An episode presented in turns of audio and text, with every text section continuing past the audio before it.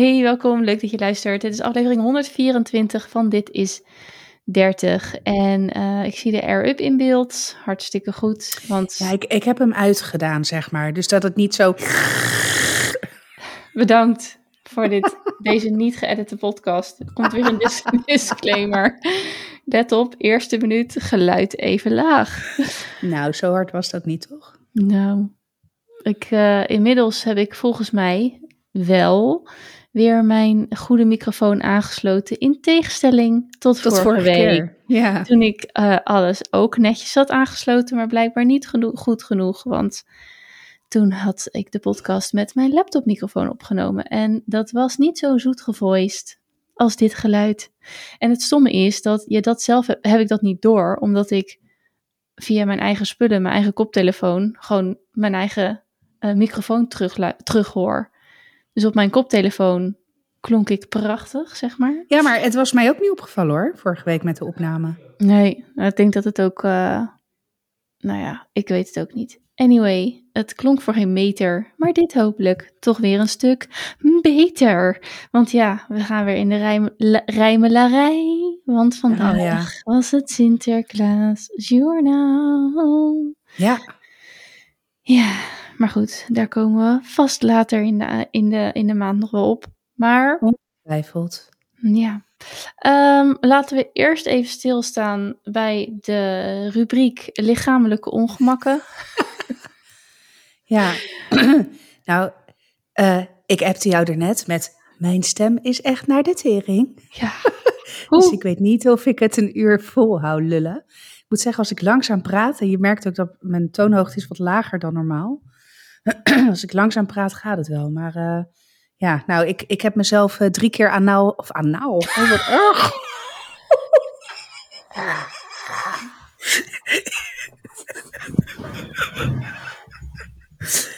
Sorry, ik wou zeggen, nasaal gepenetreerd met een wattenstaaf. Oh, ik weet nu al dat dit de real wordt, jongen, van deze aflevering. Oh.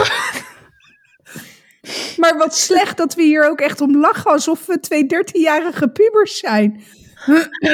Oh, maar dat, dat verandert toch nooit? Oh, het is toch ook, ik heb af en toe ook zulke flauwe kutgrappen hier met, met George, dat je echt af en toe denkt, jezus, dan ben je bijna veertig. Dus ja, waarschijnlijk als we dit is 80 gaan het maken. Oh, Oké. Maar goed, is het dus, COVID of niet? Nee, dat wou ik dus zeggen.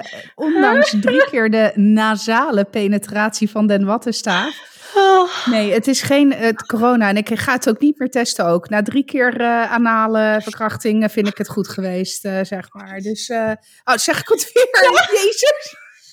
Wat erg. Oh, dit kan echt niet. Dit kan echt niet.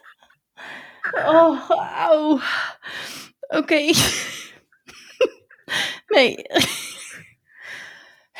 Nou, ik ben heel benieuwd hoe de luisteraar het vergaat. Laat het ons vooral weten even via Instagram of zo. Of TikTok. Sorry. TikTok. Oh, wat erg dit. Wat, uh, oh, oh man, ik heb gewoon zo'n steek in mijn zij. Weet je wel, dat je gewoon een verkrampt ja, maar, ja, van het lachen Het is echt heel erg. Ook gewoon twee, oh, twee keer.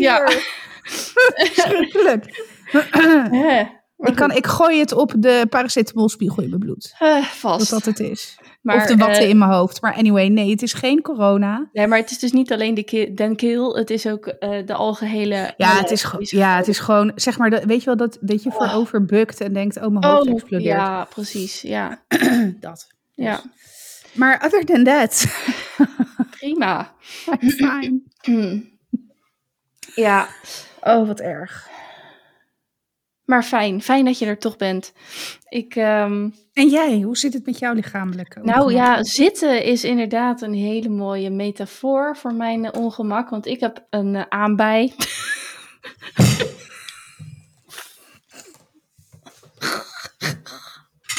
Oké. Dit is inderdaad water dat eruit Uitgespuugd door Gaia. Want die nam dus net een slokje. Oké. dit is niet, dit is, dit wordt niet de vulva-aflevering, maar de rectum-aflevering. Ja,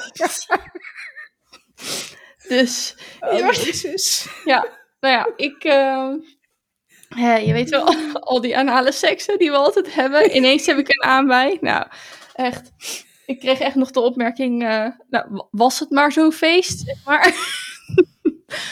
Maar nee, ik heb werkelijk waar geen idee waarom die er zit. Ik ken het ook niet. Ik heb, heb je het niet, nooit gehad na je bevalling ook? Nou, ik, ik heb er blijkbaar één gehad nadat ik was bevallen van Mason. Maar ja, daar was wel meer opgezwollen daaronder. Ja. dat duurde even voordat ik letterlijk inderdaad weer kon zitten na die bevalling. Want ik had echt, als ik mijn benen dicht deed, leek het alsof er twee opgeblazen binnenbanden van fiets, eh, fietsbanden tussen oh, Ja, ik zie het ook echt. Ik zie het ook echt voor me. Ja, maar zo. Die, ja, zo. Twee van die, ja. Ja, en dan, weet je wat, tussen je benen en dan probeer je dat dicht te doen, maar dat gaat al niet. Dus uh, dat, dat was toen even mijn eerste prio. Um, en ik heb een skin tag wel. En dat is, dat heb ik ooit laten checken bij de dokter. Van wat is een dat skin nou? tag? Skin tag. Dus een huid uh, tag. Labeltje. maar ehm, is dat wild vlees of zo? Nee, dat is, nou ja, dat is dus uh, huid waar een aanbij heeft gezeten, maar die aanbij oh, ja, dan is zo'n flubbeltje. Ja, een flubbeltje. Een flubbeltje, ja, maar die heb ik ook. Die ja, heb ik ook. Nou, dat is dus een, nou, welkom, uh, we hebben beide een skin tag. Uh, fijn om te weten. Nooit geweten dat dat een naam had. Ja. Maar nog een reden waarom ik extra blij ben met mijn bidet. Maar goed, dat is terzijde. Nou, ik zou daar nu ook blij zijn. Ik heb trouwens uh, vaste luisteraar Renske gesproken over. En die was ook helemaal, ook Italië, bidet. Nou, bidets, bidets. Uh, uh, all over the place, zeg maar, toen zij daar inderdaad uh, vakanceerde. En um, dus, dus, ze was helemaal into dat. Dus ze zegt, ik snap je en go, bidet, people. Maar goed, skin anyway, Ja, skin tag. Maar dit is gewoon, ik was dus vanmiddag liep ik rond en weet je, ik ben al sinds zaterdagochtend aan het wachten op mijn menstruatie. Het is hmm. maandagavond. It, it, ik dacht dus dat ik uh, mijn ijsprong zaterdag had gehad en met mijn nieuwe cyclus van 26 dagen zou het ook kloppen. Nou, dat gebeurde dus niet. Dus ik zit al twee dagen soort van on the fence. Omdat ik denk, ja, is het nou niet wel? Ga ik nou slapen? Want ik slaap uh, dat is Kika, dat is de kat toch? Dat is Kika, ja, sorry jongens. Ja, het wordt een wat rommelige aflevering. Ja, dat, ja, dat oh, krijg je als je ongeëdit, uh, als je, ongeëdit je ja, ding doet. Die kat, die maakt echt bizar, bizar geluid. Dat dat miauwen kan heten. Dat, Kika? Ja. Nou, dat valt best mee. Hoe? anyway, um, aan bij. Ja, dus even terug.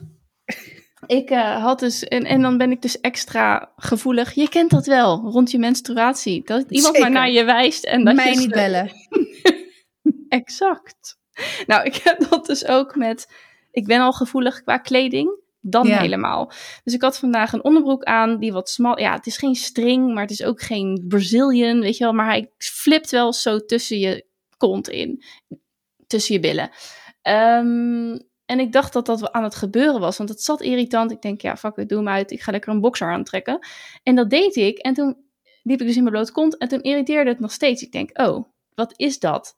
Nou, dan ga je dus voor de spiegel staan kijken naar je eigen kont. Nou, dat is ook echt. Ik ben nog redelijk flexibel. Hoe, hoe doe je? Maar wacht even, hè? Want ja, kijk. De, ja. ik, ja. Uh, nou, kijk, uh, uh, wat ik zeg, ik, ik, kan nog wel redelijk goed buigen. Ik ben hypermobiel, dus dat zal ik waarschijnlijk tot in het einde der tijden nog wel kunnen. Maar je gaat dus zeg maar uh, met één been zo omho oh, omhoog. En dan draai je een beetje, zodat je zeg maar nog terug kan kijken in de... nou, anyway, snap je? Oh, weet je, hoe ik, weet je hoe ik het zou doen? Nou? Ik zou met mijn billen voor de spiegel gaan staan. Ja. En dan zeg maar met mijn bovenlichaam, zeg maar zo naar beneden. Ja. Dus, en dan door mijn poortje heen kijken in de spiegel en dan mijn billen zo uit elkaar. Ja, oké, maar wij hebben geen spiegel tot op de grond of zo. Oh ja. Ja, dus bij ons hangt die boven de wasbak op, ja, wat is het? Jezus, en dan kan je navelhoogte. Ja, ik wel. Oh. Ja, nou, ik ben, uh, ja. Jongens. Uh, ja, precies. Ik kan zo in het circus terecht. Uh, maar goed, toen spotte ik dus een bloedblaar op den plek in den anus. En uh, ik dacht, bloedblaar? Hoe, wat is dit? Dus ik loop naar, loop naar beneden naar George, want die was ook net thuis. Ik zeg, onze relatie gaat een nieuwe fase in. ik, ik, ga jou vragen om iets te checken bij mijn anus. Oké, nou goed, nu uh, kijkt hij daar niet van op. Um, uh, dus dat, dat heeft hij gecheckt. Hij zegt, ja, is het geen aanbij? Ik zeg, nou oké, ja. Dus, dus ja, even gegoogeld met zeg maar grote vrezen, want je weet niet wat je te zien krijgt natuurlijk. Maar ja, thuisarts zegt ook bultje, bobbeltje. Ja, ik heb er maar een beetje, hoe heet dat spul? Spurty. Had ik niet meer, maar heb ik pseudocrème opgesmeerd. En uh, dat, is ook, dat vind ik zo'n bizar spul. Dat zit dan op je handen en dan ga je het je handen wassen. Krijg je ja, dat krijgt er niet af. Nee. Echt. Dus dan zit je weer met washandjes en weet ik het allemaal. Anyway, dat heb ik er maar opgesmeerd. Maar ik zit echt te wiebelen, jongen, want het zit helemaal niet lekker.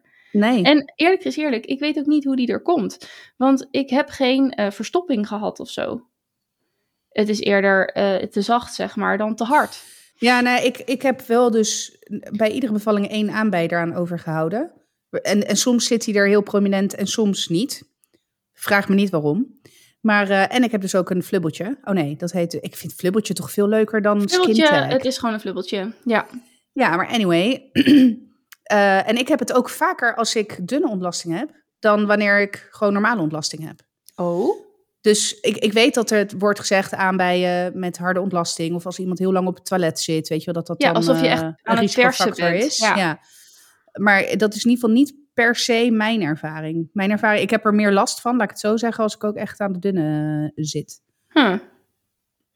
Nou ja, dat is eerder aan de, aan de orde. Al heb ik niet echt diarree of zo, weet je wel. Dat ik echt denk van ja, als ik er dan iets over moet zeggen, is het inderdaad wat dunner.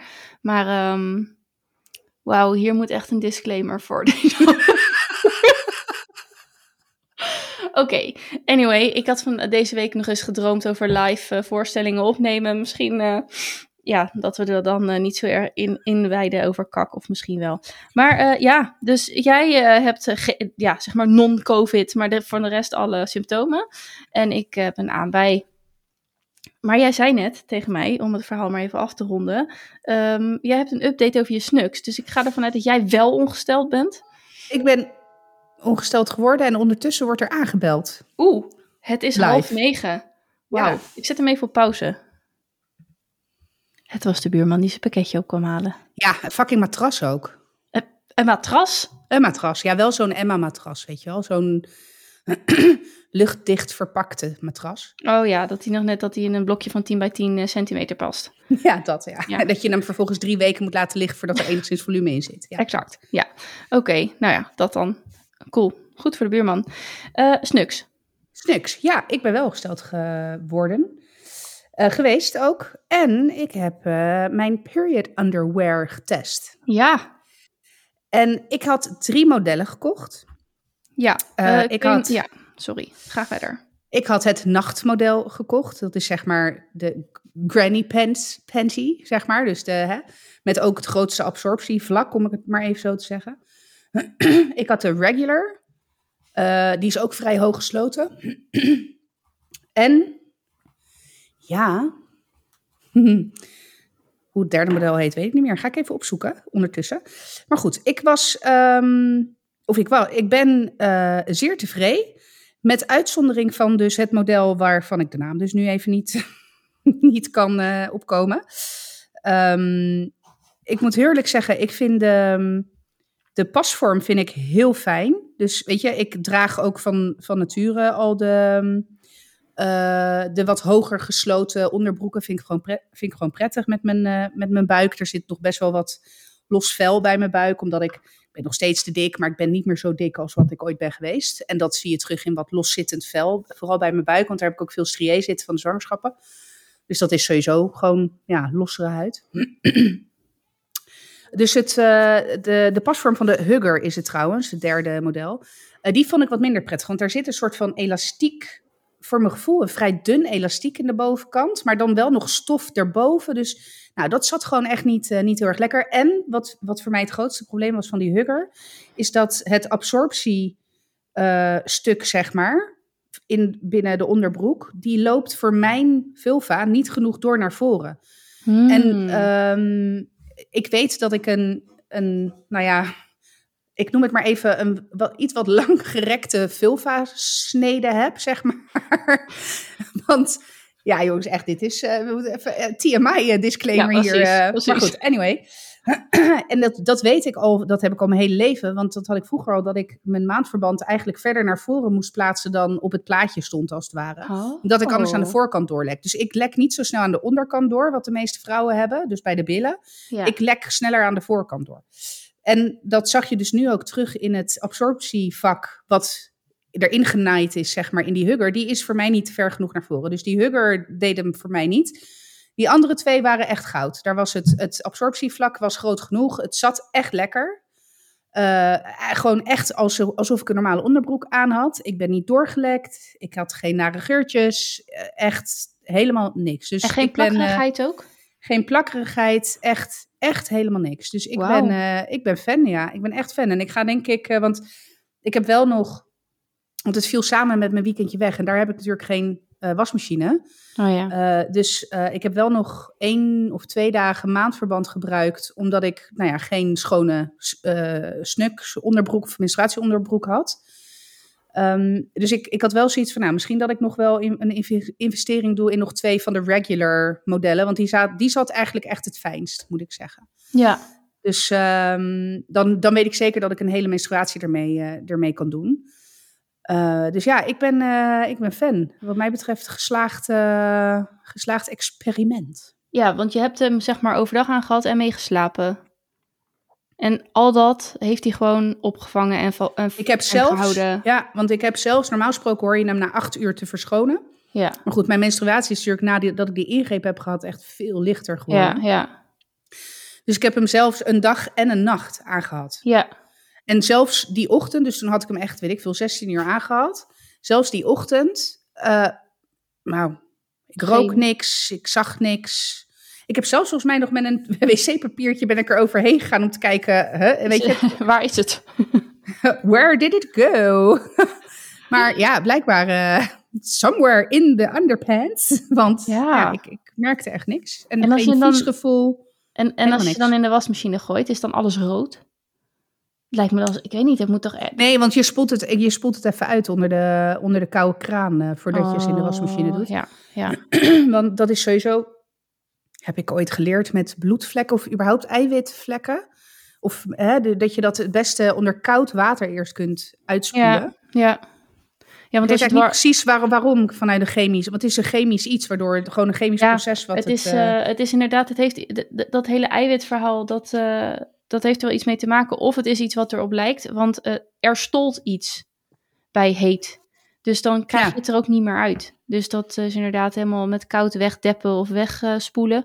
en, um, en dan pas inderdaad in de wasmachine gooien. Want anders het wordt niet schoon en je krijgt het er ook nooit meer uit. Ja. Ja. Nice. Oké, klinkt goed. Um, wat wil ik nog even zeggen? Je had de Hugger, was het dus niet, de regular wel. Toen dacht ik nog, oh ja, want uh, even voor reference, uh, welke maat heb je en welke maat heb je gekozen? Ik bedoel, welke maat heb je normaal gesproken en welke maat heb jij gekozen? Op ja, ik heb normaal gesproken maat 48 qua kledingmaat. En ik heb uh, de grootste maat gekozen die er is, die is geloof ik 3XL.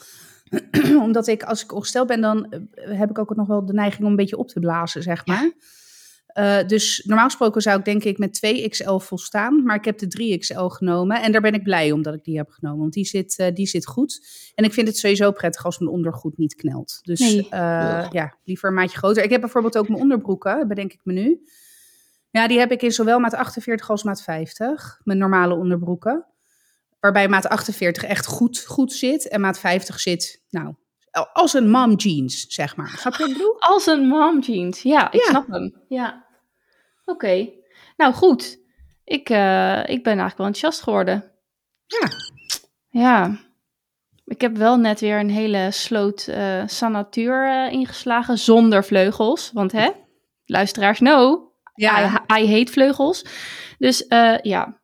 En ik gebruik er natuurlijk maar vier per menstruatie of zo. Maar ja, nee, nu niet. Want nu had ik er al eentje ingedaan die gewoon natuurlijk helemaal kurkdroog en schoon is gebleven. Want erop zitten te wachten is toch echt zoiets kuts. Maar ben jij dan ook, als jij ongesteld wordt, is het ook gewoon bam, meteen uh, volle, volle pond? Mm, ja, ja. Ja, ik ben best wel uh, dat ik echt, weet je wel, dan is er niks. En dan ga ik een uur later plassen en dan veeg ik af en dan zit er gelijk een, een bloed, bleh, weet je wel? Ja. Ja, het is niet dat ik eerst drie dagen bruinige of, of zo afscheiding heb of wat dan ook. Nee. Nee, precies. Ja, dat heb ik wel. Dus ik kan, weet je, als ik weet, dan kan ik ook denken, dan kan ik ook gewoon nog mijn onderbroek aan hebben zonder dat dat. Ja, precies. Hele dramatische ja. gevolgen heeft. ik ben echt wel dat ik zeg maar s'avonds ga slapen en dat gebeurt niet heel vaak, maar dat ik echt s ochtends wakker word en denk, oh kut, mijn bed is echt vies. Oh ja, nee, ja. Dat, heb ik, dat heb ik niet meer. Nee. oh ja. Voorheen was het een murder scene. Zeg ja, maar, precies. Ja, dat was. Wat is hier gebeurd? American Horror Story is er niks bij, zeg maar. Nee. Nou, ik heb nog wel een mooi brugje over schrikken. Oh. Ja, want weet je wat ik vanmiddag gedaan heb? Ja, en ik ga meteen neerzetten, want ik, ik, ga, ik ga janken en not in a good way. Vanmiddag stond ik in de waskamer, was op de vouwen. Er was een vriendje van Louis was aan het spelen en uh, Mason was gewoon ook thuis. Dus ze waren met z'n drieën op zolder aan het spelen. En wat hij dus gedaan had, was achter mij geslopen en keihard boer roepen. Maar ik heb zo'n hekel aan schrikken. Echt, ik haat, haat, haat het echt als iemand me laat schrikken. Ik vind het zo niet grappig. Ik vind het vreselijk. En nu, ja, ik, ik, mijn, ik, mijn keel raakt er alweer van dicht. Dus ik schrik zo erg. Ik draai me om en ik geef hem echt een harde duw. Echt uit reflex. Maar, maar wie van de drie was het? Ja, Mason. Dus op zich nog, ja, de, de, de beste om te duwen, ja, laat ik het dan maar zeggen. Ja het hebt over gradaties van duwbaarheid. Duwbare kinderen. En, en van jeugdtrauma, wat je nog weg kan oh. poetsen door sorry te oh, zeggen. hè? Ja. ja, dan maar deze. Ja. Nee, ja, ik bedoel, dat was het. En het was zo erg. En ik.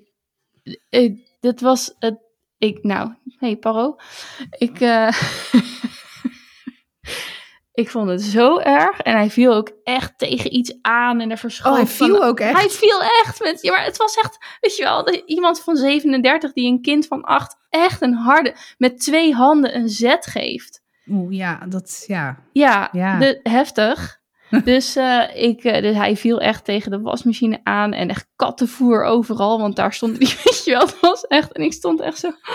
Nou ja, toen eh, had ik natuurlijk Mason, die eigenlijk best wel een beetje verrast was, maar ja, ook niet echt pijn had of, nou ja. Was die geschrokken of? Ja, maar meer zoiets dan dat hij had van, hu, weet je wel, want als, nou ja, goed, hij was niet heel erg geraakt geschrokken, dus dat, nou, gelukkig maar. Inderdaad, jeugdtrauma's, dus ik, uh, uh, en toen kwamen die andere twee kleintjes erachteraan hobbelen, want die zaten natuurlijk in het complot. Maar Mason is veel sneller, dus die, ze hadden het niet heel erg meegekregen. En toen dacht ik, oké, weet je wel, los het op. En hij ging al heel snel weer verder spelen. En toen brak ik natuurlijk. Dus ik ja. zo snikkend stond ik dat kattenvoer te vegen. het is, ik, ik, maar schrik, echt, schrikken haal echt het slechtste in me naar boven. Maar schrik je ook snel? Ik denk niet dat ik heel snel schrik, maar je kan me, je, je kan me wel snel laten schrikken, omdat ik gewoon ja, in die zin snap ik onze jongste wel. Ik leef ook heel vaak in mijn fantasie. Weet je, met het nadenken en de mind wonders. En vooral als je dan de was aan het opvouwen bent, weet je wel, dan ben je helemaal zo een beetje aan het reminiscen. Ik ben er gewoon niet op. Ik ben niet daar op dat moment. Dus je, ik ben goed besluitbaar, laat ik het zo zeggen. Alle enge mensen die nu zitten. Nee, ik ben weerloos. Dus um, ja, dus, dus, dus ik, uh, maar ik weet dat ik het haat. Ik weet ook dat ik echt goed kan schrikken. Maar deze reactie, die kwam sowieso natuurlijk uit mijn tenen. Want daar, nou, uiteraard was dat een reflex en niet iets waarover nagedacht was. Huh, ik, het, het, was echt helemaal kut. Dus ja. Ja, bout. Ja, bout. Bout, ja, bout. Wat een kutwoord eigenlijk, bout. Ja, ik moet dan ook altijd denken aan scheet. Ja. Ja. Ja, en uh, nog iets uh, kind, uh, kindgerelateerd. Wat tegenwoordig ook heel veel gevraagd wordt is, wat heb je liever? En dan krijg je twee gruwelijke dingen waar je tussen moet kiezen. Dus ik heb nu gezegd, ik vind niet leuk dat ik er elke keer over na moet denken. Ik wil, je mag maximaal drie per dag, mag je er, mag je er stellen. Maar, maar ik ken het hele principe van wat heb je liever niet. Nou ja, dan krijg je gewoon, uh, nou wat heb je liever? Dat al je kinderen dood zijn of dat Nederland verdwijnt? Jezus, wat zeg ja. voor... Uh... Nou dat. Ja, en dan zeg ik, ja, dat Nederland verdwijnt. Ja, tuurlijk, want je wil niet dat je kinderen doodgaan. En ik zeg, nee, gewoon, maar dit is natuurlijk part of, um, ja, hoe zeg je dat, opgroeien of... Ja, dit hoort hier waarschijnlijk in de klas of zo, of dat is dan een spelletje of iets, of... Ja, en dit zijn natuurlijk ook denkgrenzen. Ik bedoel, iemand moet wel op een gegeven moment over doodgaan nadenken om dingen weer te kunnen uh, in een referentiekader te kunnen plaatsen. En um, ik denk dat het daar ook een beetje in zit. Dat er gewoon op deze manier worden er gruwelijke uh, situaties verwoord. Zonder dat het heel heftig is, weet je wel. Want het is in een soort spel. en... Ja, en de consequenties van je kinderen dood. Ja, je weet misschien rationeel als kind wel dat daar een emotie aan vastzit, maar niet, ja, niet wat het niet wat de emotie is. Ja, precies. Nee. Dus, um, uh, dus dat, dat, dat uh, nee, maar jij, bij jou speelt het dus niet. Nee, is geen. Ik heb, uh, hmm. ik nou, heb beter. deze vraag gelukkig nog nooit gehad. Nee. Ja, nou, ik zie het maar in een beetje hetzelfde um, perspectief als dat het, nou het hele stoeien en vechten bij ons thuis. Ik had er vanmiddag nog over. Wij hebben natuurlijk drie zoons. En um, uh, het liefst wordt er elke dag gevochten met elkaar. Meerdere malen. En dat is op een gegeven moment, ik, ik, vind het, ik vind dat gewoon ook, ik vind dat niet leuk. Ik doe het ook niet. Ik vind het niet leuk. Ik vind het niet leuk om er naar te kijken. Het is te grof. Ik ben bang dat er van alles valt. Um, ze gaan ook echt hard met elkaar om. Hè, er wordt, weet je wel, je zegt af en toe niet schoppen. Weet je wel, schoppen is echt niet oké. maar de, die van vier, die duikt echt met twee knieën vooruit. Gewoon op die van 15 en op zijn broer van 8. Die van 8 gaat op die, de rug van die van 4 zitten. Dus moet ik uitleggen, zijn ruggetje is nog niet zo sterk. Hè? Vorige keer dat hij dat namelijk deed, was het midden in de dirk. En heeft hij weer stukken voortand op de vloer van de dirk oh, kunnen achterlaten. Ja, dus dat, maar dat, dus dit. Dit is, dit is hè, alle... Uh, uh, hoe zeg je dat? Uh, gendervooroordelen te buiten. Maar uiteindelijk is dit toch er zijn drie jongens en of ze nou ja, vier boys zijn... will be boys, zeg maar. Ja, of vijftien, er wordt gevochten. En nu, um, laatst was ik natuurlijk naar, naar, naar Tibor geweest, hè, naar die met dat vreselijke ademwerk. Maar uh, ik heb wel eens eerder een, een stukje van hem... Nou, soms, blij, uh, soms luister je naar mensen en dan filter je van, oh, dit vind ik boeiend en dit niet. En soms wordt, blijft er dan ineens wat hangen. We hebben het er ook wel eens eerder over gehad. Van, ook was zo'n tip van Veronique Prins was dat. Als je ergens naartoe gaat, één of twee golden nuggets, probeer die eruit te halen. En dan is je avond geslaagd.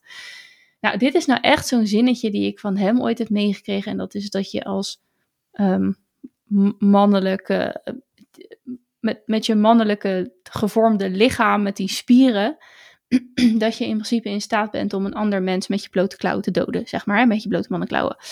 Um, uh, dat kan je, maar dat doet, nou ja, in principe vrijwel niemand. Maar je moet wel je krachten daarvoor kennen en leren beheersen, zodat je weet dat als je aan een kleiner mens zit, of aan een ander mens, of aan een vrouw, of aan dat je snapt dat je niet met al je volledige kracht iemand fijn moet knijpen. En dit is dus wat zij aan het doen zijn er moet ergens iets tegen gemeten worden om te kijken, hey, dit kan ik al wel, dit kan ik al niet. En als ik dit doe, heeft die ander pijn. Dit is hoe ze het leren. En ik ben wel blij dat ik dat um, weet, want daardoor kan ik in ieder geval, als het, als het uh, gebeuren zich voordoet, en dat is dus echt heel vaak, anders had ik er echt veel meer bovenop gezeten. Kijk uit, niet doen, zachtjes, Louis, kom maar hier, niet meedoen. Hè? Kom op jongens, hij is klein. Mason, met Jaden, weet je wel. Dan had ik er veel meer bovenop gezeten.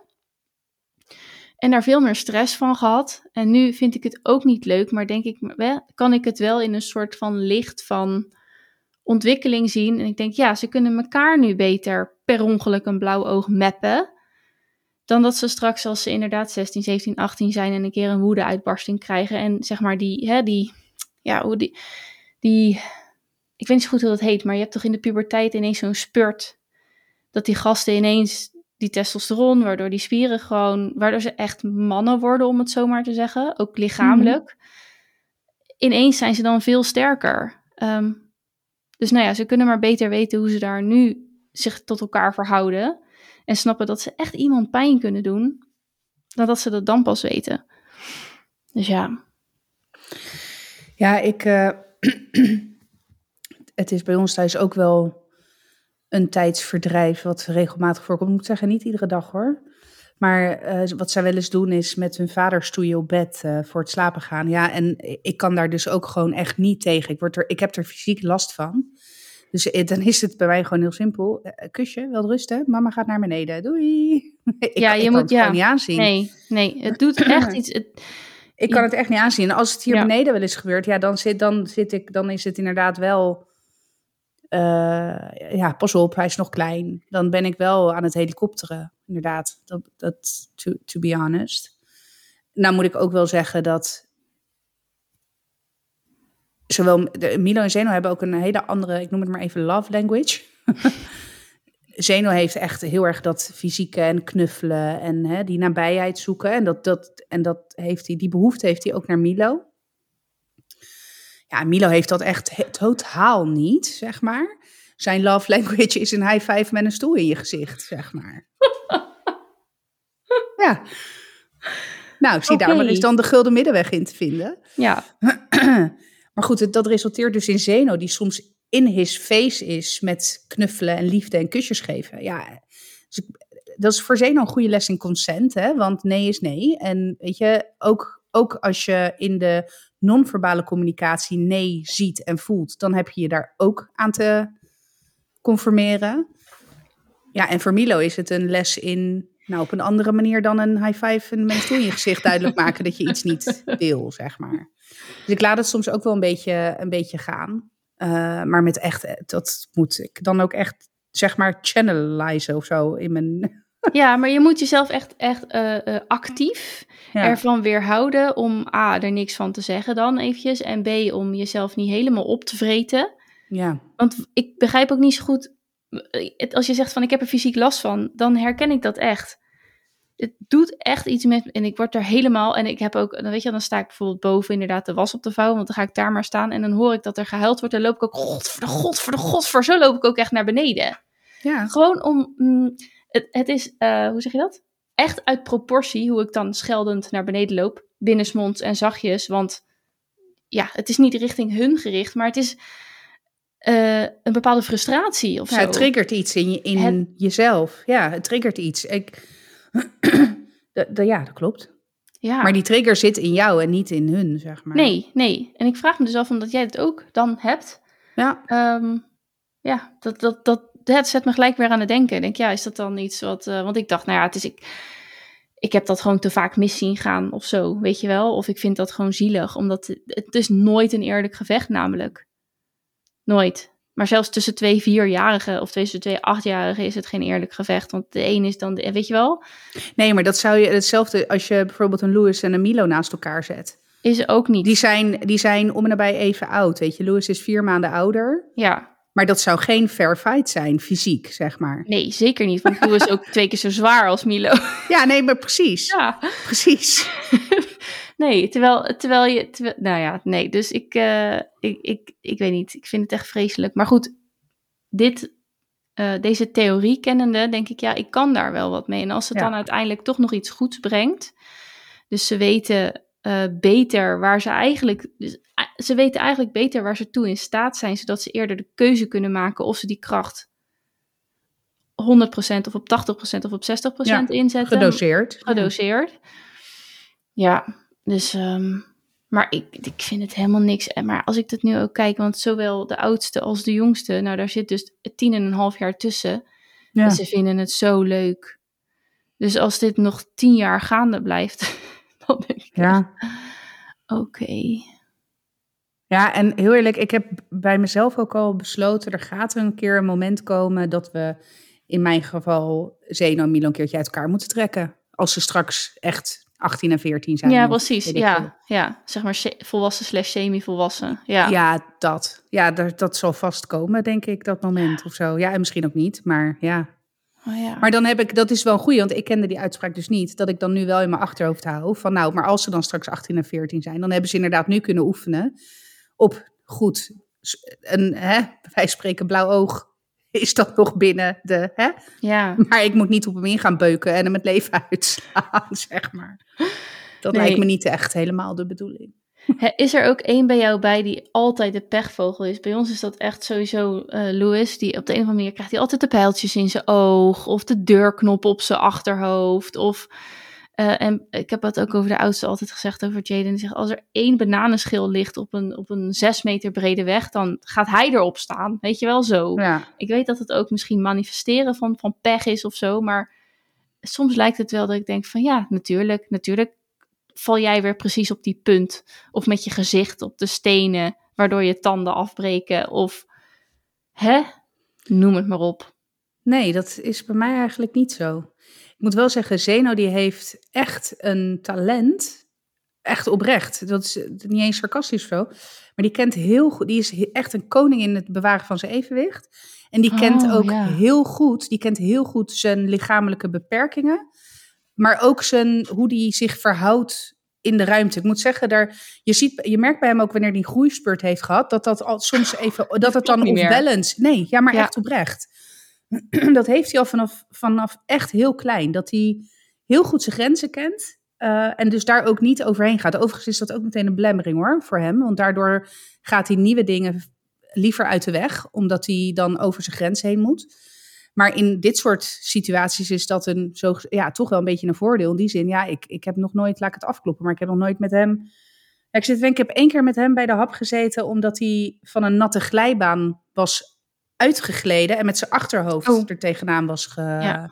En toen kwam hij thuis en toen had hij hoofdpijn. En toen dacht ik, ja, ik ga toch maar voor de zekerheid naar de hap voor eh, hersenschudding. Eh, nou ja, was uiteindelijk niks aan de hand. Maar dat is de enige keer geweest in, in acht jaar of bijna negen jaar dat er... eh, dat hij echt iets had. Terwijl Milo is wat dat betreft, nou ja, af en toe mo- mo- motorisch challenged of zo. Hoe zeg je dat? Nee, die, die heeft niet een al te beste eh, grove motoriek. Alhoewel, ik moest zo hard lachen gisteren. Blijkbaar hebben ze met gymles jumping jacks of zo geleerd. Dus hij kwam gistermiddag, zei hij ineens, mama, kijk wat ik kan. En toen ging hij zo, alleen met zijn benen, ging hij zo jumping Oh jacks ja, doen ja, ja.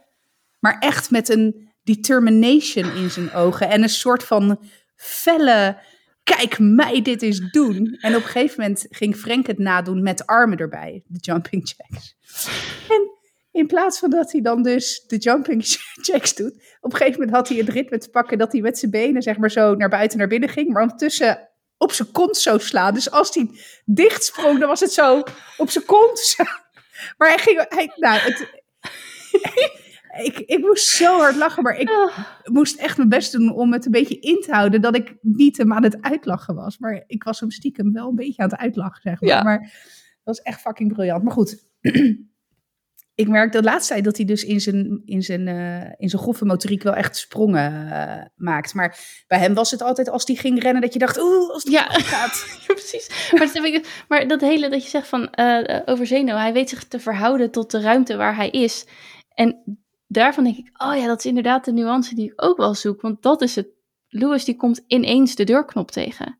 Ja. Maar dat herken ik van mezelf ook. Hoe vaak Ja. ik al niet blauwe heupen heb gehad of stukken bovenbenen, omdat ik ja, tegen die tafelpunt aanloop. Die tafel die daar al vijf jaar op diezelfde plek staat. Of me omdraai en ineens inderdaad achter een deurknop hang met mijn arm. Eh, het- eh, ik weet dat ook niet. Maar goed, daar heb ik inderdaad eh, den huisgenoot voor. Die, eh, eh, ik heb niet eens, zeg maar 80% van mijn leven heb ik niet eens door. Die ruimt allerlei eventuele ongelukken voor mij uit de weg, voordat ze ook maar gebeuren. Maar zelfs dan weet ik het nog voor elkaar te krijgen om inderdaad ineens ik ben ook echt dat ik echt weg kan lopen en me om kan draaien. En dan in plaats van dat ik denk dat ik nog drie stappen naar de deur moet, dat ik er dan al ben. Weet je wel? Dat ik, poeh, weet je. Oh, deur, hallo. Oh, hey, ja. ja. ik ben er al. Oké.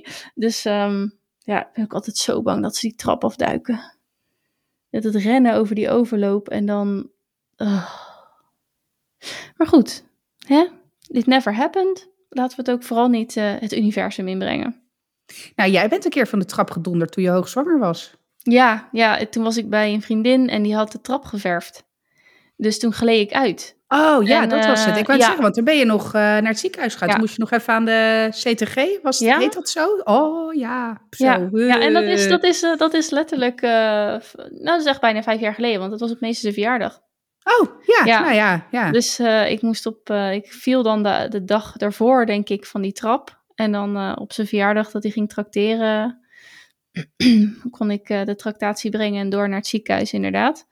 Omdat nou ja, we weten nu Louis, uh, Louis inderdaad niet, uh, niet, niet zo actief was geweest die nacht als dat ik herkende. Nou, daar word je natuurlijk als zwangere vrouw helemaal... Uh, best zenuwachtig van. Best zenuwachtig van, dus dan ging ik aan de CTG, ja.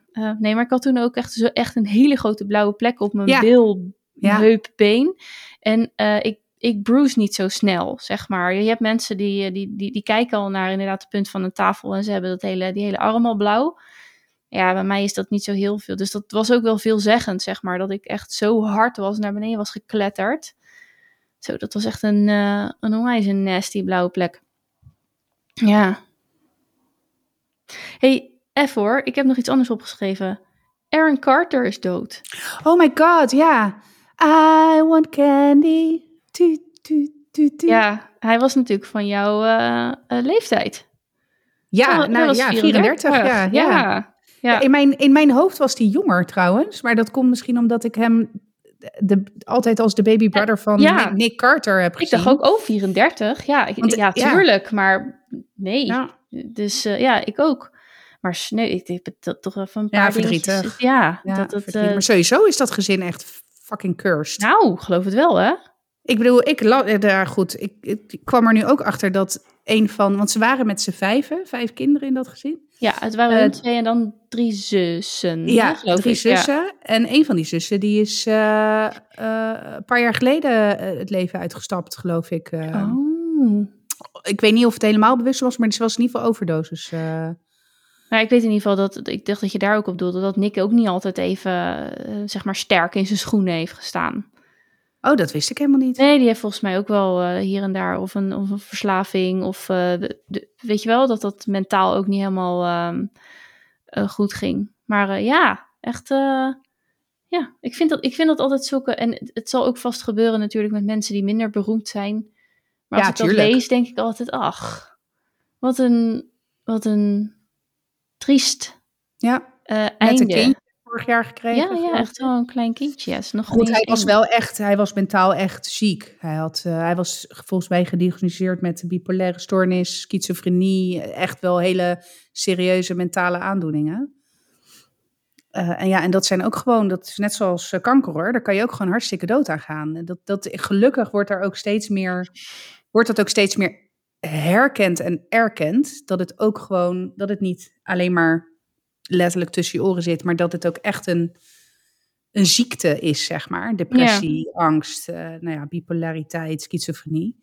Gelukkig ook inmiddels uh, goed tussen haakjes te behandelen, middels allerlei vormen van therapie. Maar... Ja, maar ik merk wel dat uh, ik heb laatst een aantal podcasts geëdit, die gingen ook over angst en depressies. En eigenlijk de, een van de gemene delers die ik in die gesprekken wel merkte, is dat zij niet met de, uh, met een denigerende toon richting het reguliere circuit, laat ik het maar even zo zeggen, waren. Maar dat ze pas, zeg maar, dat ze wel zeiden van allemaal eigenlijk van ja, pas toen ik dat ging ofwel ging combineren of koos voor wat we dan alternatief noemen. Ja. Uh, toen ben ik echt, heb ik de wortel kunnen aanpakken. En de ene zei bijvoorbeeld van ik wilde geen antidepressiva nemen, want dat is een, uh, een pleister. Ja. En ik wilde naar de wortel, want ik wist als ik antidepressiva neem, dan wordt het niet opgelost. Dat is zodat ik weer mee kan doen in de maatschappij. En de ander zei van, dat snap ik. Hè, die reageerde, dat was een ander gesprek, maar die had het over van, ik snap dat mensen dat zeggen. Zeg, wat het voor mij heeft gedaan, is dat het, um, het moeras waar ik in zat, ietsje steviger maakte, zodat ik, zeg maar, die, die, die, die klim eruit kon maken. Dus dat, en dat, dat snap ik ook wel, dat heb ik wel eens vaker ook gehoord. Van, die heb ik even genomen, zodat ik in ieder geval iets van rust en stevigheid had om vervolgens echt de problemen aan te pakken. Dus ja, aan de ene kant is het ook uh, heel, een heel groot deel van de hulp die blijkbaar werkt.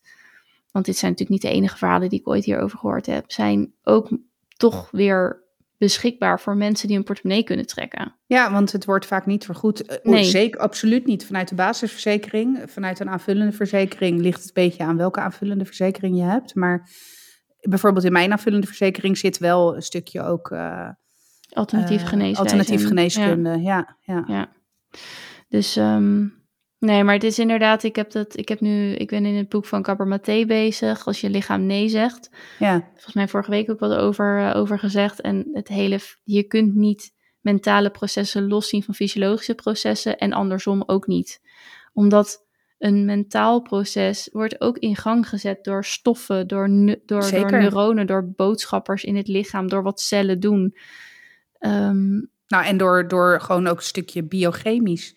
Dus hoe, de, hoe de, die cellen en neuronen worden aangestuurd door bepaalde chemische processen. Ja, het is ook en die, en de, en die help me even, endocrinologie. De hormonen, ja? um, endocrinologisch, dat zal het zijn. Ja, ja dus, dus het heeft allemaal met elkaar te maken. En uh, is ook um, dus eigenlijk een beetje gekke werk om alleen de fysiologische kant te behandelen bij wijze van Nou, zeker. Want het, en daarom ben ik ook echt fan van... Uh, ik heb een, bijvoorbeeld ook een antroposofische huisarts. Oh. Uh, en, en, en die, ja, al jaren hoor. Al, oh, dat wist ik helemaal niet. Ja, al, maar al echt van huis uit, zeg maar. zij, maar zij schroomt niet ook gewoon om een normale kuurtje voor te schrijven hoor. Ik bedoel, okay. het is niet... Uh, ze is, dat absoluut niet. Um, maar zij, zij hebben wel een wat meer holistische blik ja. op, bepaalde, op bepaalde problemen. Ik bedoel, kijk, ik heb gewoon ja, ik, ik, heb nou eenmaal Hashimoto. Dat is dan het, hè, traagst eh, werkende schildklier. Ja, dan kan je bewijs van spreken met een uh, roedelwig, of hoe heet zo'n ding? Hè, over mijn lijf heen gaan. Wiggelroede. Roedelwig. Kan je over mijn lijf heen gaan. Maar ja, dat is gewoon een stof die mijn lichaam niet aanmaakt. Dus die moet ik slikken. Hetzelfde geldt voor mijn diabetes. Weet je, ja, er is, want ik, ik heb ook geen leefstijldiabetes. Dus je zou het wel af en toe denken als je me ziet. Maar uh, bij mij is het echt een genetische uh, afwijking. Het is eigenlijk een type 1 diabetes. Uh, die alleen later zichzelf heeft gemanifesteerd. Dus ik kan heel veel ondersteunen daarin met voeding en waarschijnlijk ook met, met misschien wel energetisch niveau iets. Ik weet ik niet, ik heb me er nooit ook zo heel erg in verdiept. Maar in de basis is het wel een fysiologisch probleem. Er, maar er is dus een stofwisselingsprobleem binnen mijn organisme, waardoor andere processen niet optimaal kunnen werken. Ja. en ja, ik heb dat pilletje nodig, zeg maar, hè, als ik in ieder geval praat over mijn schildklier. Uh, omdat mijn lichaam dat zelf niet kan. En nou moet ik ook eerlijk zeggen dat ik daar steeds meer over aan het lezen ben. En over de impact inderdaad echt van voeding uh, op dit soort pathologieën. En wat ik altijd wel heel lastig vind, is ik ben altijd wel ook heel erg op zoek naar wat is dan het wetenschappelijke bewijs. Ja. En dat ontbreekt wel vaak in die hoek.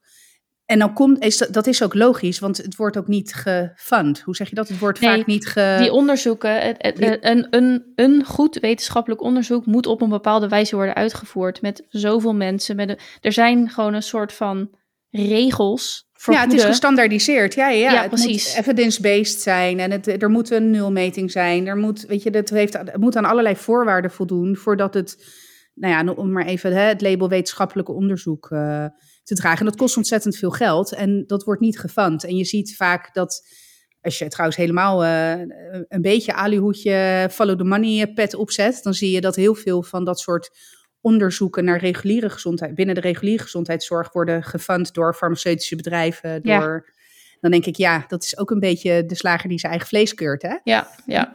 maar goed, dus ik, ik moet eerlijk zeggen, ik ben me daar wel steeds meer aan, in, aan het verdiepen, omdat ik daar gewoon heel nieuwsgierig naar ben.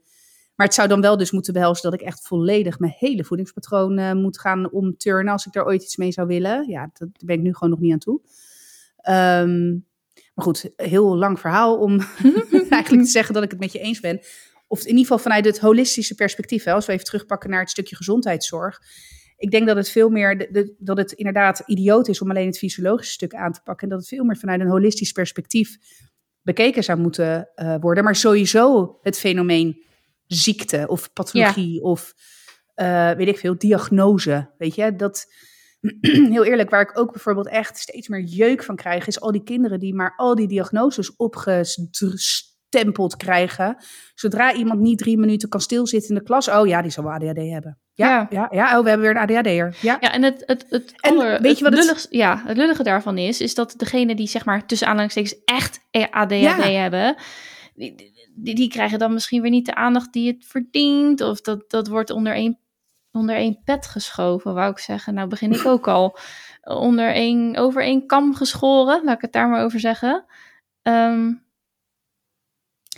ik snap ook wel. Nee, ik snap het eigenlijk niet zo goed. Ik wou zeggen, ik snap ook wel waarom ouders zoeken naar een. Want soms is een diagnose ook een opluchting. Zeker. Nee, er is iets en nu kunnen we iets er, nu kunnen we de, het boekje erbij pakken wat Absoluut. we daar moeten doen. Ja, maar dan moet ik bijvoorbeeld denken aan kinderen met dyslexie. Weet je, die, daar gaat een wereld voor open, want die krijgen een uur langer voor zo'n eindexamen. Die krijgen aangepaste eindexamens waarin letterafstanden worden meegenomen. Weet je, dus die krijgen de hulpmiddelen om uiteindelijk gewoon een examen af te kunnen leggen. Om maar even een heel klein stom voorbeeld te noemen. Ja. Vroeger was je gewoon dom, want je kon, je kon niet lezen. Nee. Weet je wel? Hoewel ik ook wel eens, um, um, er komt uh, dyslexie in mijn familie voor. Mijn broertje heeft het bijvoorbeeld en die kreeg toen ook de optie om zo'n groot letterexamen te krijgen. En die zei echt, ja, ja, sowieso is dat natuurlijk gênant. Want je zit met, uh, maar ja. Ja, maar dan heb je het ook alweer over, over best lang geleden, hè?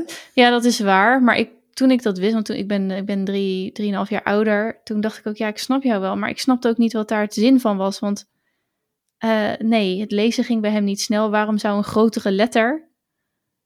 Uh, wat maakt de letter groot? Ik snap wel hoor, dat als je een bloktekst ziet van op punt, hoe noem je dat? ja, lettertype letter, 10. Ja, lettertype, letter, dus niet lettertype, maar lettergrootte. Nee, ja. Lettergrootte ja. 10 en dan zonder witregels, dat, dat is voor mij al onleesbaar. Uh, laat staan voor iemand met dyslexie, maar ja, uh, ik zag daar ook niet, eigenlijk eerlijk gezegd, ook niet heel erg het nut van in. Dat je langer de tijd krijgt om een tekst tot je te nemen, dat is dan misschien tot daaraan toe. Maar grotere letters, ja, dat zou iemand me echt moeten uitleggen. Waarom? Want ja, ik weet van een, een geen visuele kennis... beperking. Nee, nee, nee, maar ik weet van een, een, een kennis van mij, of tenminste, ja, toen kende ik haar. Uh, zij was dyslectisch en zij had dus ook, zeg maar, die grotere. Dat was inderdaad ook A3-papier, weet ik nog. Uh, de, het examenblad. Uh, ja, en zij, zij ja, vaarde er wel bij. Ik heb, moet ja. eerlijk zeggen, ik heb nooit de vraag gesteld wat dan. Ik bedoel, hè, ik was 17, dus... Ja, why, why would you? Maar, maar ik vond ja. er ook niks van of zo. Ik, nee. vond, ik, ik was blij voor haar dat ze daardoor... Uh, nou ja, in ieder geval met iets meer relaxedheid die, um, die examens inging. Ja, nou, misschien als je 15 bent en uh, um, VMBO uh, bouw doet, dat je dan denkt, hm, laat maar zitten. Ik weet ja, niet of dat, ja. uh, wat, het, wat, het, wat het echt doet. Ik weet het niet. Maar goed, uh, anyway, uh, holistischer perspectief, inderdaad. Ja. Um, wat ik echt nog eventjes in dit gesprek, want je zei ik ga het geen uur uithouden, maar het is toch al bijna gelukt. Ja, even wil aanhalen wat mijn leven ook echt alweer helemaal veranderd heeft de laatste week. Is dat ik de Fontein heb uitgelezen. De Fontein Oeh. is het boek van Els van Stijn en ja. zeer bekend en mij al denk nou zonder grappen tien keer aangeraden door mensen. En ik dacht, nou laat ik hem dan lezen. Maar ik wist ook dat George eraan begonnen was, maar niet had afgemaakt. Omdat het vrij droog is en vrij diep gaat. Maar voor mij, ik kon het heel goed ophangen aan dingen. Dus het gaat, de, metafoor is dan de fontein. Um, en dat gaat over je familiesysteem. Dus je hebt zo'n fontein, heb was eerder ook in een aflevering uitgelegd, maar als je die niet hebt gehoord, uh, je hebt fontein waarin water naar boven spuit, maar je hebt ook zo'n fontein met van die bakjes waar het water elke keer in het volgende ja, een soort van champagnefontein. Yes, een, ja, een champagnetoren, ja inderdaad. Uh, maar dan gewoon ja, sorry, water. dus uh, daar gaat het dan om. En het gaat er dan om dat je um, het, de energie stroomt van boven naar beneden, dus van voorouders, naar overgrootouders, naar grootouders, naar je ouders, naar jouzelf en dan vervolgens weer naar de kinderen en kleinkinderen onder jou. En dat als jij in de situaties komt waarin je niet in die stroom staat, is A, dan kun je het nog met ratio en met je lichaam doen. Dat is haar, daar haar drie, uh, drie poot, zeg maar. Je hebt de stroom en dan ratio en het lichaam. Maar het, het, gaat je min, het leven zal je min, gaat je min, kost je meer energie. Het gaat prima, maar je leeft je leven wat meer energie kost. Dan, omdat je niet goed van de stroom kan tappen. Nou, dat is iets waarvan ik denk van ja, dat, dat weet ik niet. Dat moet ik dan ervaren. Maar het andere deel van die uitleg is dat als je niet in de goede bak staat, dus als je op de een of andere manier opstijgt naar de bak van je ouders of daarboven zelfs, dat je bepaalde rollen van ouders of grootouders overneemt, dat je zeg maar het helemaal tegen de stroom in aan het werken bent. En dat gaat niet. En het gaat, uh, het gaat er ook om dat je over geven en ontvangen. Dus die stroom is een stroom van geven en ontvangen. En ontvangen is voor mij natuurlijk een thema waar ik de laatste maanden eigenlijk uh, mee aan de slag ben. Dus daar viel die zeg maar voor mij samen. En um, even denken hoor. Ja, het gaat er dus om dat qua relaties is het geven en ontvangen ongeveer gelijk. Behalve de relatie tussen ouders en kinderen. Ouders geven alles wat ze kunnen. En kinderen ontvangen dat.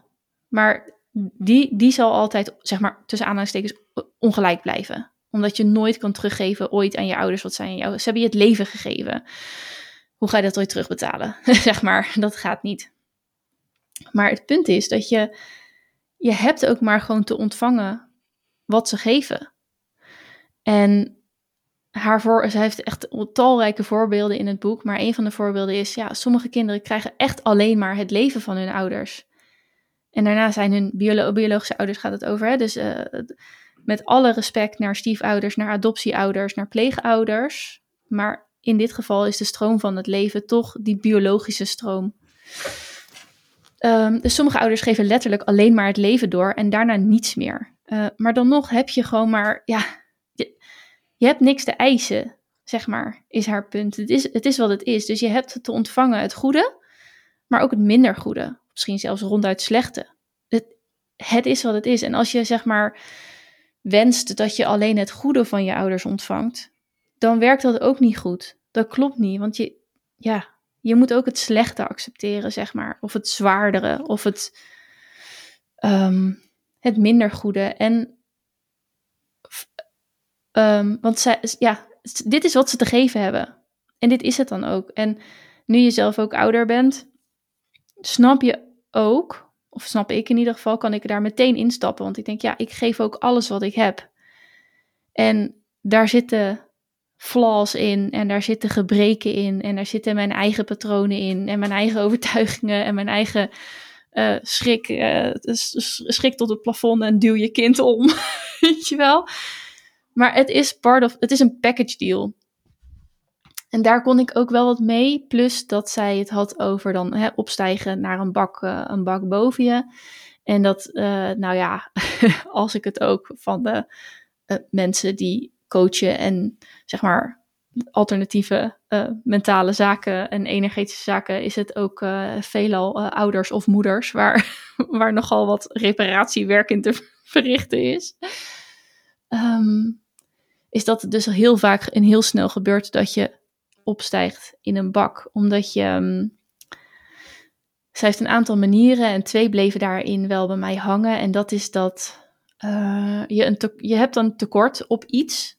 Dus je hebt iets nodig, maar je kunt het niet ontvangen van je ouders, want ze kunnen het niet geven. Uh, dus je raakt teleurgesteld of je gaat het op een bepaalde manier vragen, bijvoorbeeld door negatieve aandacht. En het werkt niet, het werkt niet, want ze kunnen dat niet geven. Je hebt niks te eisen. Um, dus dan ga je ernaast staan, dan klopt dat niet meer. Uh, en de tweede manier is, op een gegeven moment hou je daarmee op en ga je er een oordeel op hebben. Dus ja, ze snappen dat niet. Ze zijn dommer dan ik, ik noem nou maar wat. Of uh, uh, ja, ze zitten ergens in vast. Of ze, ze, ze, ze krijgt de woorden, ik hou van jou maar niet over de lippen. Of Weet je, of, of juist, uh, ik ben veel te veel geknuffeld, waardoor ik me helemaal, uh, weet je wel, zo. Dus op een gegeven moment ga je daar een oordeel op hebben. En sta je dus ook weer niet in die goede bak. Omdat je, ja, je kan niet, je staat daar een oordeel te hebben, dus je kan niet, zeg maar, um, volledig ontvangen. Dus je kan niet onder, in, onder die stroom gaan staan. En um, nou, dat is een beetje heel erg in een notendop, wat ik in ieder geval veel bij mij, uh, bij mij is blijven hangen. En uh, wat ik ook wel op mezelf kan toepassen. En nou, dit is wel echt interessant, want als je het hebt over de combinatie tussen mentaal en, en fysiek. Op het moment dat ik zeg maar eventjes uh, um, even mijn ogen sluiten, even stil en even heel bewust mij die hele beeltenis van die fontein en dat ik inderdaad op de juiste plek ging staan. En dat ik ook mijn ouders boven mij zette, heel bewust. En zei, ja, ik ontvang wat jullie te geven hebben, bedankt, weet je wel. Uh, in plaats van oordelen of iets ervan vinden, maar gewoon denken, oké, dit is het en ik ben je er dankbaar voor. Nou, ik voel het nu weer. Er komt een soort ontspanning in mijn, onder mijn middenrif of zo. Oké. Ja, het is, um, dat, dat vind ik zoiets geks. En aan de andere kant, ik heb er inmiddels voldoende over gelezen dat inderdaad fysiek en mentaal wel samengaan. Mm maar het was voor het eerst dat ik ook echt ehm, vanuit de theorie van een boek het even toepaste. Want ja, ik ben dan wel zo dat ik tussendoor dat dan even ga proberen. Maar ja, ik ga niet een hele avond met kaarsjes aan de meditatie en in de mood komen en dan gebeurt het pas. Nee. Ik zat toch te lezen of ik lag wat uh, vroeger wakker en ik las nog wat en ik stelde me het zo even voor. En gelijk voelde ik die ontspanning. Toen dacht ik, oh. En elke keer gebeurt het weer. Dus, dus ja, ik weet niet of iemand het herkent. Ik weet niet of jij het als luisteraar ook herkent. Uh, maar dit was voor mij echt uh, wel een, echt een eerste gewaarwording van een fysieke reactie op iets mentaals of energetisch. Wat ik dus deed. Wat, Tibor, wat Tibor niet gelukt is met zijn krankzinnige ademhalingsoefeningen. ja, is gewoon het lezen van Els van Stijn. Doet en, Els van eh, Stijn wel, zeg maar, middels het geschreven woord. Wat op zich bij jou niet raar is, dat dat meer resoneert dan een, uh, dan een ademhalingsoefening. Ja, klopt. Oké. Ja, ja, dus uh, ja, dan gaat, het gaat ook van hè, hoe ga je het dan niet doorgeven aan je eigen kinderen? Want uh, nou, dat, dus ja, staan ook een aantal bizarre theorieën in het boek hoor, maar waarvan ik denk, oeh, uh, mensen herkennen het vast dat als eh, je, kunt, je kunt het gewoon niet buitensluiten. Je kunt niemand in een familiesysteem buitensluiten.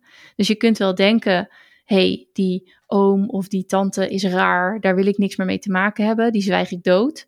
Of weet ik het wat. Of voor mijn part een ouder of misschien een broer, zus of kind. Uh, maar dat kan niet. Dus je kunt zeg maar uh, lichamelijk, om het zo maar te zeggen, het contact wel verbreken. Maar het, je gaat er last van hebben of het kost je extra energie als je diegene ook innerlijk geen plek geeft.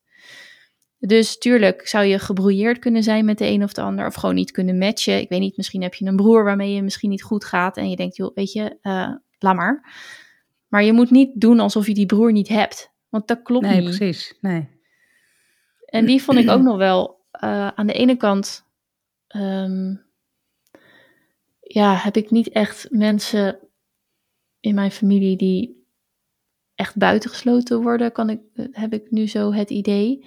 Maar ik kon me wel heel goed voorstellen dat dat een bepaald. Als je het dan hebt over wat energie kost, dat iets wat is, dus je hebt die broer, dat je dus echt wel actief moeite moet doen om hem geen plek te laten hebben in je leven. Want het is zo dichtbij en je hebt in dezelfde buik gezeten, je deelt heel veel genen, dus hij is er gewoon.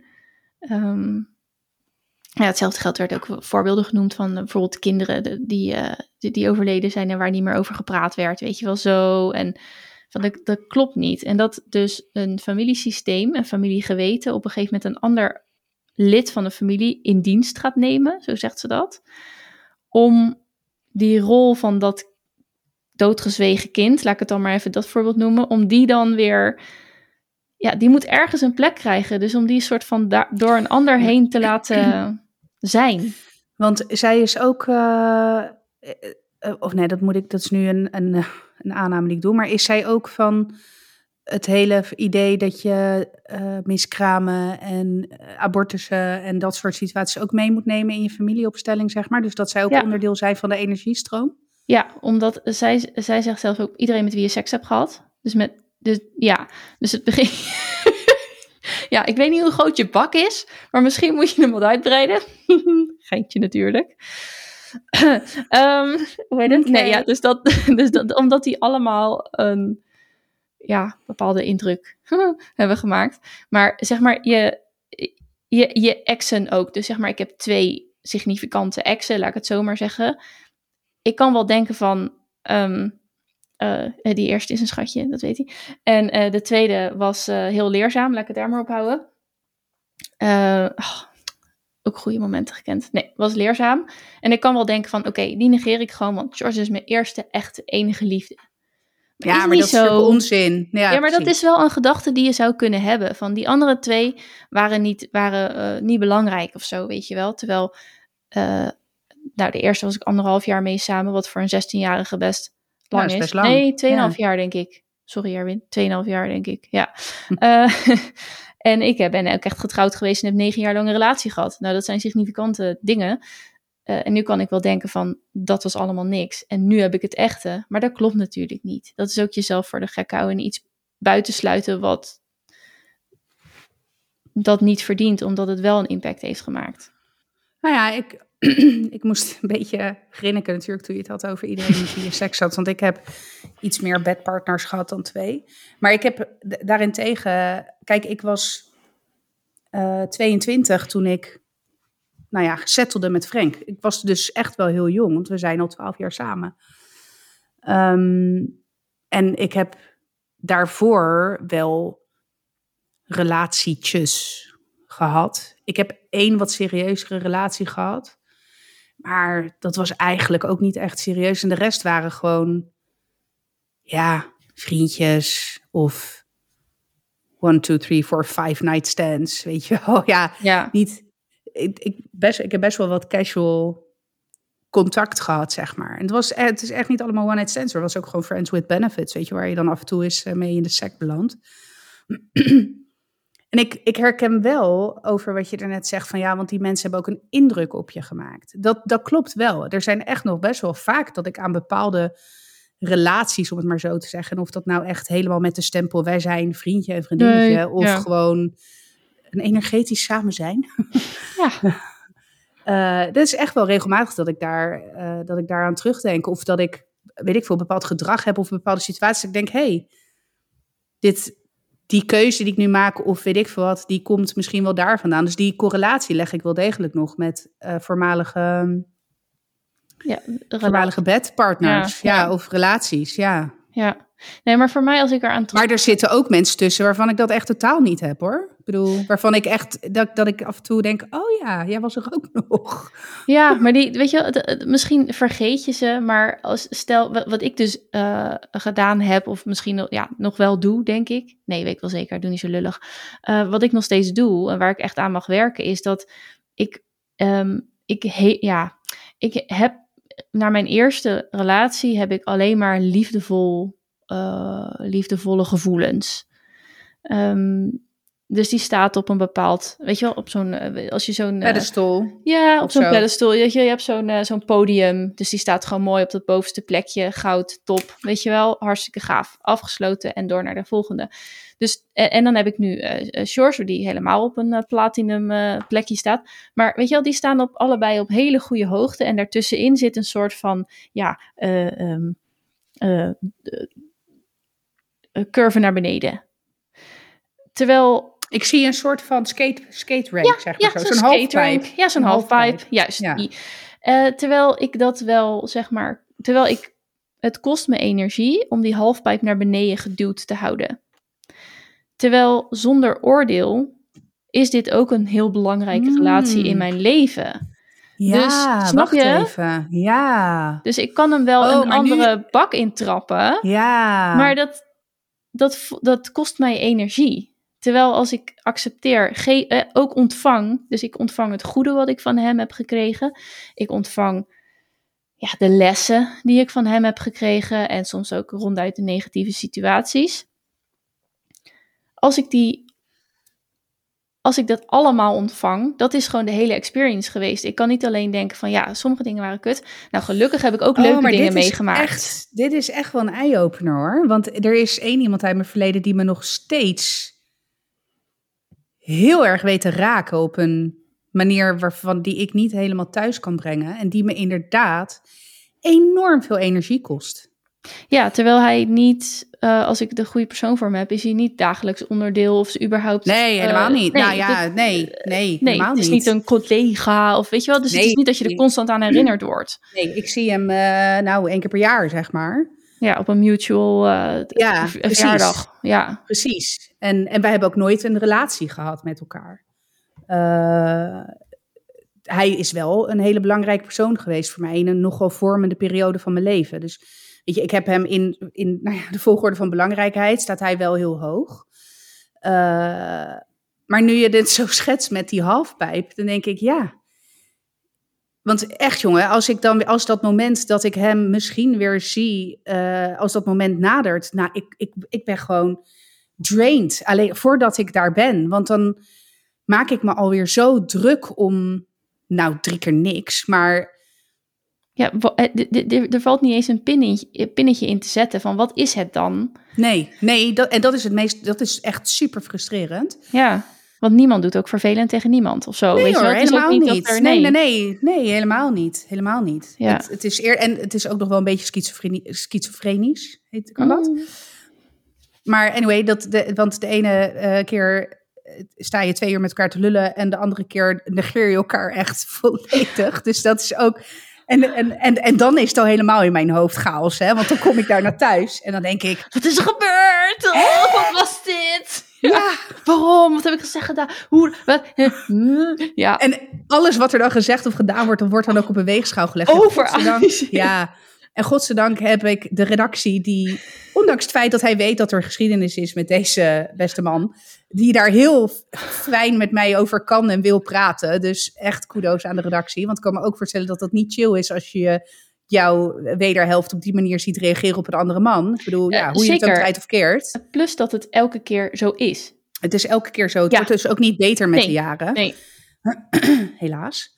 Um, dat is ook zoiets wat ik dan altijd zo sluimerend in mijn achterhoofd heb van ik moet hier nog iets mee. Ik moet een keer. En dan denk ik ook, ja, ik ga gewoon een confrontatie keer aan. En dan probeer ik me voor te stellen hoe zo'n confrontatie gaat. En dan zie ik mezelf echt zo voor hem staan en dan echt blanco. Want ik zou echt begon niet weten wat ik dan, wat ik dan, wat ik dan moet zeggen of zo. Ja, hoi. Ja, maar juist, juist omdat het helemaal niet gaat om woorden, om daden, om fysieke dingen. Dus je kunt ook niet zeggen, hé, hey, jij zegt altijd zo, of jij wil me altijd maar op de mond. Oh, laatst trouwens ook nog zoiets. Nou, luister, ik had dus even een heel klein sidestepje. Ik had het met iemand ja, over culturele dingen die je dan doet en waarvan je denkt, gadver. Nou, toen hadden we het over bijvoorbeeld drie zoenen geven, hoe we een hekel daaraan hadden. En toen vertelde zij een verhaal over dat het ergens in haar omgeving, waar ze nu niet meer in zit, gebruikelijk was om elkaar op de mond te kussen ter begroeting. Well, that's weird. Nou, stel je voor dat hij dat. Nou dat, deed ik toen ik, dat deed ik toen ik 18 was, zeg maar. Maar ook maar met een zeer beperkt groepje, waar hij er wel een van was over. Nou ja, goed. Maar, Stel dat hij dat nou nog steeds van je eist. Gebeurt, nee, dat gebeurt nee, nu maar, snap je, maar dan, helemaal niet meer. Nee, maar dan, dan had je nog een moment waarop, of dan had je nog een item of een haakje waar je het kan hangen van, hey, FR, ik voel me hier super ongemakkelijk bij. Want dan kan je echt de confrontatie aangaan. Maar nu is het echt zo, ik wil je wel confronteren, maar welke woorden geef je aan dit gekkigheid? Nee, ja, want het, ik echt hand in eigen boezem hoor, want ik ben net zo'n idioot. Want ik hou dan ook mijn bek gewoon, weet je. Het is ook, en dan, en dan wel met het vingertje wijzen. Nou, hij heeft geen woord tegen me gezegd. En dan denk ik, nou ja, jij ook niet tegen hem, hè, sukkel. Dan denk ik, oh ja. Oh ja. Dus die, dat zelfreflecterende vermogen zit er gelukkig dan wel op. Maar goed, het, ik moet, het, maar even, want voordat we hier helemaal in de ja, diepte stappen van mijn uh, voormalige beste vriend. Hij is, zit bij mij in die... Uh, halfpijp beneden. In die halfpijp beneden. Ja, ja. En daar heb ik hem echt naar beneden gedouwd. Ja. En ik hou hem iedere keer. Ik probeer zo doe mijn best om die daar beneden te houden. Maar dat is dus waar bij mij iedere keer die buikpijn vandaan komt als ik weer naar die verjaardagen moet. Ja, ja, want buiten beeld is het wel vrij makkelijk om hem daaronder te houden. Maar op het moment dat hij misschien echt dichtbij is, is dat extra moeilijk. Terwijl het helemaal. Ja, ja nou ja, ja, het is echt. Ik heb, ben er nog niet. Ik ben er ook nog niet doorheen of zo. Maar het hele feit dat je zo iemand zoals, nou ja, deze persoon en mijn uh, ex-man, dat ik die. Uh, ja, het is wat het is. Hij is nou eenmaal een van de drie, ja, hoe noem je zo iemand? Levenspartners, weet je wel, gewoon liefdesrelaties, mhm. laat ik het dan maar zo zeggen, die ik heb gehad. En dat de een is niet minder dan de ander. Ze zijn er alle drie. En zij hebben mij bepaalde dingen gegeven. En ik heb hen bepaalde dingen gegeven. En dat mag ik gewoon. Dat is. Dat mag er zijn. Dat mag er zijn. Dus, hè? Uh, rijtje met mannen naast me. Ehm, ouders boven me. Uh, meer dan. Ja, het, hoeveel kinderen er in mijn bak onder me staan, dat vind ik dan nog eens. Staat mijn stiefzoon er wel in? Is dat niet zo? Hoe zie ik dit? Dat vind ik dan nog lastig. Maar ja, er staan er in mijn geval dus minstens vier. Um, wat, het, wat ik al wel had. Maar, nou ja, er valt dus ook geen, in die volgorde valt ook niet te twisten, zeg maar. Het is niet dat, Mason is, niet, is, in, is in die zin niet mijn eerste kind, maar mijn tweede. En Louis is niet mijn derde, maar mijn vierde. En dat is ook wat is en wat ik heb gekregen. Ik had er, sorry, even een kort brugje voordat we de aflevering maar gaan afsluiten. Want dan zitten we hier vanavond nog, ik met mijn grote mond. Ik weet niet of ik het Ja, nou, ik, longest episode ever. Ik zit hier ook nog steeds met me aan bij, dus uh, ja. ja. Maar um, uh, ik heb uh, in de, tijdens de zwangerschap van Zeno heb ik zo'n negen maanden dagboek bijgehouden, braaf. Um, en Oké, ik, ik had dit weekend. Uh, zou ik de keuken Maricondo uh, voor onze hm. volgers op Instagram, die weten precies waarom. Maar uiteindelijk heb ik onze slaapkamer gemaricondood. Want dat was nog steeds een soort van half opslagplaats vanuit de, de um, verbouwing van de, de badkamer. Maar goed, toen was ik ook de boek opnieuw aan het doen. Dus hij had dat boek gevonden. En uh, hij, hij vroeg aan mij, mocht ik dat lezen? Ik zeg, ja hoor, schat. Nee, wel intern dacht ik, oh, ik heb hier toch geen hele rare dingen ingeschreven, weet je wel, die zijn ziel kunnen breken. Ja, we hebben het over het kind waar je destijds van zwanger was. Het kind, ja, dus het kind waar ik destijds zwanger van was, die ging het boek lezen wat ik heb ingevuld, zeg maar geschreven tijdens dat ik zwanger was van hem. En een van de vragen in dat boek is: is dit je eerste zwangerschap? Oh. En daar had ik neergezet: nee, maar wel het eerste kindje. Dus hij, was, hij, had, hij had het boek mee naar boven genomen naar zijn kamer. En dan, hij kan s'avonds ligt hij dan vaak nog even te slapen. Te lezen? Oh, te slapen, te lezen, sorry. Op een gegeven moment kwam hij naar beneden. Hij zegt, um, mama. Ik zeg, ja. Ik zeg, eh, deze vraag, dus van, nou, is dit je eerste zwangerschap? Daar heb je neergezet, nee, maar wel het eerste kind. Wat betekent dat? Hmm, nou. Ja, nou, ik moest echt wel even slikken, want uh, ik vind niet dat hij nog de leeftijd heeft of de, hè, om, om zo'n, zoiets uh, te, te beseffen, zeg maar, wat, wat hè, het stukje abortus. Maar dus ik heb gezegd, uh, wat had ik ook weer gezegd? Ik vond het tamelijk briljant. Uh, al zeg ik het zelf. Nee, iets van, nee, dat klopt. Ik heb, ik heb, hè, mama is eerder zwanger geweest, maar toen is er geen kindje gekomen. Ik denk, ik heb het een soort van neutraal. Ja, ja. En dat was ook prima. En was ook, oh, oké. En toen ging hij naar boven verder lezen. Maar toen dacht ik wel ineens, oh ja, vond sowieso, hij was echt gefascineerd door dat boek. En dat snap ik wel, hè? want hij leest natuurlijk over zijn ongeboren zelf, zeg maar. Dus, en dat zag je ook aan, dat hij echt, echt helemaal in dat boek zat met mijn antwoorden, weet je wel. Uh, dus ja, dat, nu je het had over de, het aantal kinderen in je bak, ja. Die, ja, ik moest er ineens aan terugdenken. Dat ik dacht, oh ja, dat was wel een mooi verhaal. Ja, nou ja, zeker. Um, ja, laten we hem inderdaad maar afsluiten. Dus um, nou ja, mijn, mijn leestip is inderdaad ook De Fontein van Els van Zijn. Als ik het onthoud, link ik hem even. Link, ik schrijf het even in mijn, uh, op mijn notitieblaadje. En um, we hebben het nog steeds niet over de pauze gehad, maar dat komt dan nee, volgende keer wel weer. Maakt niet uit, want ik heb volgende week dan ook namelijk die, en dat is echt dikke spoiler. Voor volgende week heb ik namelijk ook de uh, tip die samenhangt met de paus. Vaticaan. Oh. Oeh, nou, lekker cliffhanger. Mooi. Hey, 1 uur 17 minuten. Ik ga hem afsluiten. Bedankt voor het luisteren, lieve luisteraar. Bedankt dat je erbij was. Je kunt ons altijd bereiken via Instagram. Dit is 30 podcast. Volg ons daar lekker en stuur ons een uh, DM'tje als je, um, nou ja, ook een aanbij hebt bijvoorbeeld. Maar ook als je wilt reageren op, uh, op de Welde Diepgang. En um, vinden we leuk. We zijn ook op TikTok te vinden, Dit is 30 podcast. En als je helemaal zin hebt om oldschool te gaan, kun je ook alsnog mailen op ditis30gmail.com. Ik zal de mailbox weer eens openen. Dus uh, um, ja, bedankt voor het luisteren. En uh, jullie horen ons volgende week weer. Doei doeg. Doei.